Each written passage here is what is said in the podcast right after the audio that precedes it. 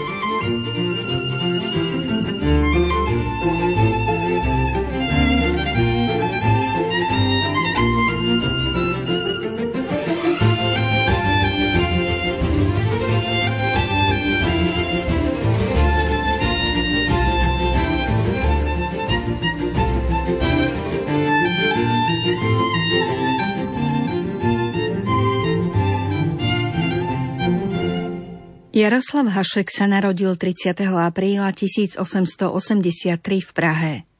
Jeho otec bol alkoholik. Zomrel, keď mal chlapec 13 rokov. Mladý Hašek študoval na gymnáziu s vyznamenaním, po otcovej smrti sa však jeho prospech zhoršil. Zo školy ho vylúčili a napokon absolvoval obchodnú akadémiu a zamestnal sa v banke. Čo skoro však prišiel na chuť potulkám po rodných Čechách i v zahraničí. Jeho cesty viedli do Bavorska, Švajčiarska či Benátok. Sympatizoval s anarchistami a v roku 1907 ho odsúdili na mesiac väzenia, keď pri demonstrácii napadol strážnika. Zlom v jeho živote znamenal príchod jeho manželky Jarmily Majerovej. Zosobášil sa s ňou v roku 1910. Zamestnal sa v časopise Sviet zvířat a manželom sa onedlho narodil syn. Rodinná idylka však trvala krátko. Spisovateľ sa opäť vrátil k životu v pochybnej spoločnosti. Z tohto obdobia pochádza jeho paródia na politický zápas, fiktívna strana mírneho pokroku v mezích zákona. Hašek sa živil príležitostným písaním. Prispieval napríklad do českého slova, pochodne, Čechoslovanu či humoristických listov. Základom jeho tvorby boli jeho skutočné zážitky. Nenávidel pretvárku, sentimentalitu a mal odpor k mravným a literárnym konvenciám. Drobné poviedky, satyry, črty a humoresky uverejňoval v časopisoch a neskôr aj v knižných súboroch. V roku 1915 ho odviedli na Karpatský front. Prebehol k Rusom a politicky pôsobil medzi československými vojakmi. Zastával ostro protikomunistické názory a pre negatívne postoje k rodiacej sa československej politickej reprezentácii sa ocitol pred súdom. Tam všetko odvolal a prislúbil, že bude dobrým vojakom. V roku 1917 zase zahorel pre myšlienku ruskej bolševickej revolúcie. Tu, z prostých a zdravých srdc, silných vierov a horúcich hláskov, sa rodí lepší svet, povedal vtedy. Utiekol od legionárov, ktorí na ňo vydali zatýkač. Túlal sa po ruských oblastiach ovládaných bolševikmi. Dostal sa do Simbirska, vstúpil do českých oddielov Červenej armády. Ruské úrady ho poslali do Bulgumy, kde bol miestnym komisárom a vyvíjal aktívnu politickú činnosť. Pôsobil v Irkutsku, Omsku a neskôr v Krasnojarsku. Oženil sa s Alexandrou, ktorej tvrdil, že je slobodný a bezdetný.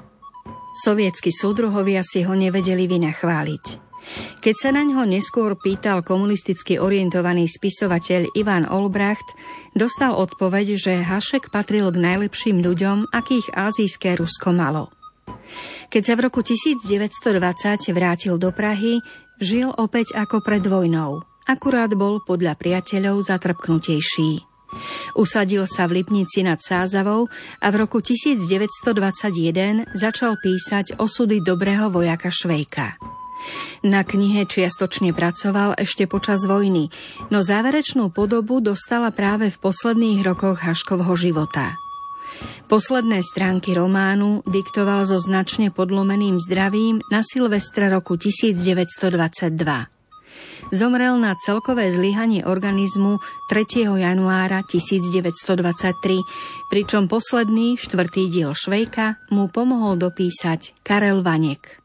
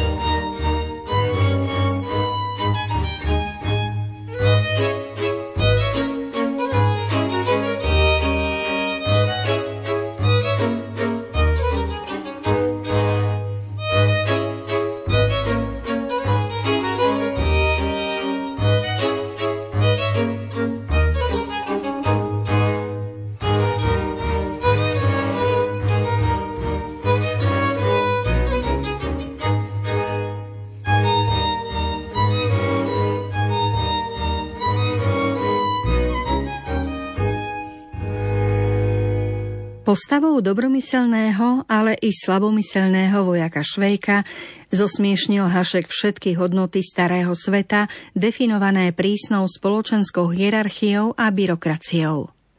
Mnohí Haškovi rovesníci Švejka odmietali ako nedostatočne umeleckú literatúru. Jeho priatelia a spolupracovníci však vedeli, že za zdanlivou ľahkosťou až nedbalosťou pri písaní sa skrývala veľká zodpovednosť k dielu, ktoré považoval za svoje vrcholné. Jednotlivé kapitoly mal premyslené a rozprával ich svojmu okoliu. Kniha musela pohoršiť všetkých, ktorí ešte dúfali v starý svet a chceli jeho hodnoty zachrániť, napísal o Švejkovi Jindřich Chalupecký. Režisér Karel Steklý podľa nej nakrútil v roku 1956 film s názvom Dobrý vojak Švejk a o rok neskôr pokračovanie Poslušne hlásim. Do hlavnej úlohy Švejka obsadil už spomenutého Rudolfa Hrušinského. Česi považujú túto postavičku prakticky za svoj národný poklad a v istom dokumente Českej televízie sa nad týmto fenoménom literatúry zamysleli aj publicista Radko Pitlík a herec Tomáš Topfer. Je to kniha, která vyjadřuje situaci člověka jako takového. Člověka, který jakoby po ničem neprahl, netoužil, který vyjadřuje tu svoji životní situaci prostředky velmi přirozenými, reálnými, tak, jak skutečně lidé žijí. Já myslím, že je málo protiválečných románů, který jsou psaný s tak obrovským nadhledem a s tak obrovským humorem. Ten speciální a ještě navíc takový jako potměšilej český humor a přitom je to vlastně protiválečný román. To je takový unikát. Zajímavý je, že my jsme vybavili třeba na maraton jednoho kamaráda, který běžel v zahraničí a když tam přijel s lvíčkem na prsou a se znakem, tak pořádně nevěděli, odkud je. My jsme ho vybavili tričkem se švejkem a on říká, a Čekoslovákia.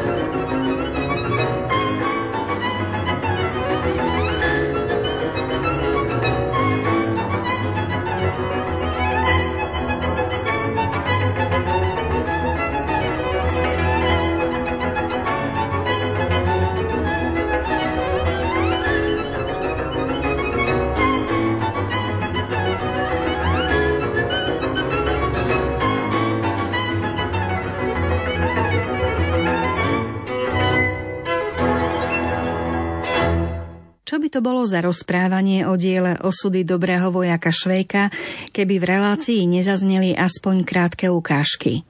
A čím autentickejšie, tým lepšie. Prvá bude v podaní Jana Vericha.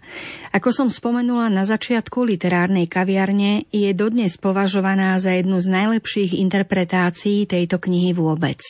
Nech sa páči. V době, kdy lesy na řece Rábu v Haliči viděli utíkat přes Ráb rakouská vojska, a dole v Srbsku rakouské divize jedna za druhou dostávali přes kalhoty to, co jim dávno patřilo, vzpomnělo si rakouské ministerstvo vojenství i na Švejka, aby pomohl mocnářství z Brindy. Švejk, když mu přinesli vyrozumění, že se má za týden dostavit na střelecký ostrov k lékařské prohlídce, ležel právě v posteli, stižen opět reumatismem. Paní Millerová vařila v kuchyni kávu. Paní Millerová, pojďte sem na chvilku. Co je, milost pane? Sedněte si, paní Millerová. Sedíte? Sedím. Paní Millerová, já jdu na vojnu. Panenko Maria, co tam budou dělat? Bojovat. Ježíš Maria Josef. S Rakouskem je to moc špatný. Nahoře nám už lezou na Krakov a, a dole do Uher. Jsme bytí jako žito, kam se podíváme. No a proto mě volají na vojnu. Já jim přece včera čet z novin, že drahou vlast vovinuli nějaký mraky. Ale teď se nemůžou hejbat. To nevadí, paní Millerová, to nevadí. Pojedu na vojnu ve vozejku. Znají toho cukráře za rohem, ten, ten takový vozejk má. Vozil v něm před léty svého chromýho zlýho dědečka na čerstvý vzduch. Vy mě, paní Millerová, vy mě v tom vozejku na tu vojnu odtáhnete. Ježíš, nemám milost, pane, doběhnout pro doktora. Nikam nepůjdou, paní Millerová, nikam nepůjdou. Já jsem až na ty nohy úplně zdravý kanonenfutr a v té době, když je to s Rakouskem vošklivý, každý mrzák musí být na svém místě. Vařte kávu klidně dál. A zatímco paní Millerová, uplakaná a rozechvělá, cedila kávu, dobrý voják Švejk si zpíval na posteli. Paní Millerová vyrazila ze dveří a běžela pro lékaře. Vrátila se za hodinu, zatímco Švejk si zdříml. A tak byl probuzen obtloustlým pánem, který mu chvíli držel ruku na čele a říkal, no, no, nebojte se, já jsem doktor Pávek. Pávek z Vinohrad. No, ukažte ruku. No, hm. tenhle teploměr si dejte pod paždí. Tak, no, no, no. no. Ukažte jazyk. No, no ještě víc. No držte jazyk, držte jazyk, no. No, co zemřel váš pan otec a vaše paní matka? A tak v době, kdy Vídeň si přála, aby všichni národové Rakousko-Uherska dávali nejskvělejší příklady věrnosti a oddanosti, předepsal doktor Pávek Švejkovi proti jeho vlasteneckému nadšení brom a odporučoval statečnému a hodnému vojnu Švejkovi, aby nemyslel na vojnu. Ležte rovně, no, tak rovně pěkně a zachovejte klid. Já zítra opět přijdu. Když druhého dne přišel, Ptal se v kuchyni paní Millerové, jak se daří pacientovi. Je to s ním horší, pane doktore. V noci zpíval s odpuštěním rakouskou hymnu. Doktor Pávek viděl se nucen reagovat na tento nový projev lojality pacienta zvýšenou dávkou brómu. Třetího dne hlásila mu paní Millerová, že je to se Švejkem ještě horší. Od půl dne, pane doktore, si poslal pro mapu bojiště a v noci ho chytal fantas, že to Rakousko vyhraje. Oj, oj, oj, oj, oj. A prášky užívá přesně podle předpisů. Ještě si pro ně, pane doktor, ani neposlal. Zbyl jen dva dny, kdy se měl Švejk objevit před odvodní komisí. Za tu dobu učinil Švejk náležité přípravy. Předně poslal koupit paní Millerovou vojenskou čepici, a za druhé poslal jí vypůjčit si vozík od cukráře za rohem. Pak si vzpomněl, že potřebuje berle. Naštěstí cukrář choval též i berle jako rodinnou památku na svého zlého dědečka. Scházela mu ještě rekrutská kitka. I tu mu sehnala paní Millerová, která za ty dny nápadně zhubla a kudy chodila, tudy i plakala. A tak v ten památný den objevil se na pražských ulicích případ dojemné lojality. Stará žena, strkající před sebou vozík, na kterém seděl muž ve vojenské čepici, mávající berlemi. A na kabátě skvěla se pestrá rekrutská kitka. A muž ten, mávaje poznovu a poznovu berlemi, křičel do pražských ulic Na Bělehrad! Na Bělehrad! Za ním šel zástup lidu, který stále vzrůstal.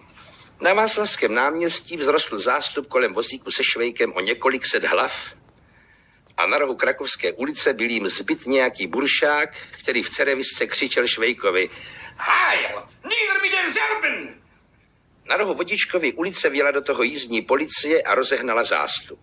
Když Švejk revírnímu inspektorovi ukázal, že to má černé na bílém, že dnes musí být před odvodní komisí, byl revírní inspektor trochu zklamán. Kvůli zamezení výtržnosti dal doprovázet vozík se Švejkem dvěma jízdními strážníky na Střelecký ostrov. O celé této události objevil se v pražských úředních novinách tento článek. Vlastenectví mrzáka. Včera dopoledne byli chodci na hlavních pražských třídách svědky scény, která krásně mluví o tom, že v této veliké a vážné době i synové našeho národa mohou dát nejskvělejší příklad věrnosti a odanosti k trůnu staříčkého mocnáře. Zdá se nám, že vrátili se doby starých řekův a římanův, kdy Mucius Cévola dal se odvésti do boje, nedbaje své upálené ruky. Nejsvětější city a zájmy byly včera krásně demonstrovány mrzákem Oberlích, kterého stará matička vezla na vozíku pro nemocné. Tento syn českého národa dobrovolně, nedbaje své neduživosti, dal se odvésti na vojnu, aby dal svůj život i statky za svého císaře.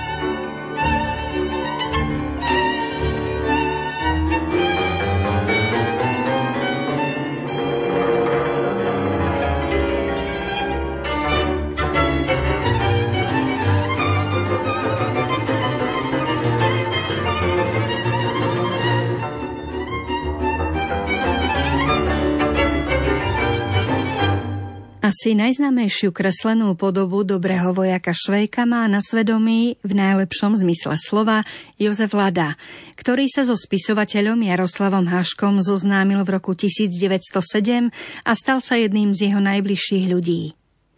Mal som z toho zoznámenia radosť, vyznáva ilustrátor, ale s výrazom Haška som veru nebol spokojný. Predstavoval som si vtedy už známeho autora fejtónov úplne inak – nie takého mladého, s tvárou takmer bezvýraznou, skoro detskou. Márne som v jeho guľatej tvári hľadal zvyčajné rysy satyrikov, dravčí nos, úzke pery a záľudné oči. Hašek pôsobil skôr dojmom synka z lepšej rodiny, ktorý si nerád zaťažuje hlavu problémami. Tvár bez fúzov, úprimné oči, Všetko pripomínalo skôr naivného primána než geniálneho satyrika, no všetko len do okamihu, kým neprehovoril. Hneď som zistil, že má za ušami. Veľmi som trpel jeho dlhšou neprítomnosťou a jeho vtipy som potreboval ako soľ. Keď som sa presťahoval do Dietrichovej ulice, stal sa Hašek mojím občasným podnájomníkom. Jeho pobyt u mňa bol prerušovaný z rôznych dôvodov. Jeho návraty som vždy radostne vítal. Pod nájomníkom sa stal preto, lebo nemal kde spať. Bol vtedy najusilovnejším prispievateľom karikatúr, kde som bol zodpovedným redaktorom. Písal ľahko a mohol písať kdekoľvek, bez ohľadu na hluk. Niekedy mal motív vopred vymyslený, ale zvyčajne si ho vymýšľal, až keď sedel za stolom. Čo bude písať, s tým si hlavu nikdy nelámal. Chvíľku sedel nehybne, upierajúc oči na čistý papier a potom začal písať. Písal rýchlo, bez dlhých intervalov, tým svojim čitateľným, úhľadným rukopisom. Dával prednosť vyplateniu honorára v hotovosti, z ruky do ruky.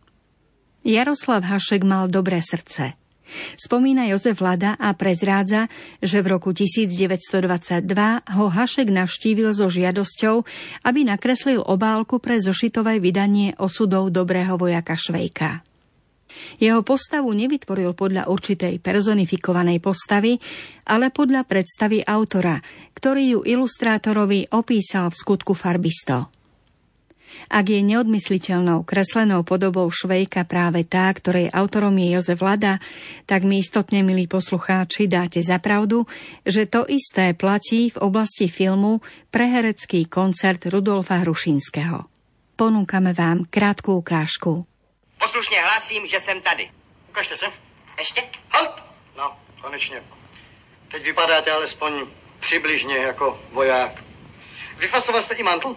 Poslušně hlásím i mantl. U mě je vojna jako řemen. Víte vy vůbec, co to je důstojnický sluha? Burš, pucflek neboli fajfka. Jestliže vám řeknu, skočte do ohně, tak do toho ohně musíte skočit, i kdyby se vám nechtělo. Kam to koukáte? Poslušně hlásím, že je tam hardský kanár. Máte cit a lásku ke zvířatům? Já mám nejradši psy. Kdybyste, pane obralejtnant, chtěl... Mám rád psa, jako společníka. Měl jsem jednou stájové opinče. Stájový pinč je nejlepší. Každému se nelíbí, on má takový tvrdý fousy, že vypadá jako propuštěný trestanec. Ten je tak vošklivý, až je krásný. Hm. No, tak až budete mít příležitost nějakého psa, přileďte. A pamatujte si, u mne musí být pořádek, čistota a nesmí se lhát. Miluji poctivost a nenávidím lež. A trestám ji bez milosti, rozumíte? Poslušně hlasím, že rozumím. Není nic horšího, než když člověk lže. A co se týká té tý poctivosti, to je moc hezká věc. Protože s ní člověk vždycky nejdál dojde. Jako když jsou ty závody v chůzi. Jak začne někdo fixlovat a běžet, už je dištancovaný. To se stalo mýmu bratranci. Poctivý člověk je všude vážený, ctěnej, spokojený sám se sebou a cítí se jako znovu zrozený, když jde ležet a může si říct, dneska jsem byl zase poctivý. Pan polník Urát vás rekomendoval jako ohromného pitomce a myslím, že se nemýlil. Poslušně hlasím, že jsem byl superarbitrován pro blbost. Od regimentu nás tenkrát kvůli tomu pustili dva. Mě a pana hejtmana von Kaunic. Osudy dobrého vojaka Švéka sú klasika, ktorá rozhodne presahuje riadky čitateľských denníkov a možno celkom stojí za to oprášiť ju a trochu v nej zalistovať. Slováci sú totiž okrem Čechov jediný národ, ktorý si toto dielo môže vychutnať v origináli, teda v češtine, čo je veľký dar, lebo priznajme si, že niektoré výrazy sa do cudzích jazykov dajú preložiť iba veľmi ťažko. Za pozornosť vám z dnešnej literárnej kaviarne ďakujú Diana Rauchová, Matúš Brila a Danka Jacečková.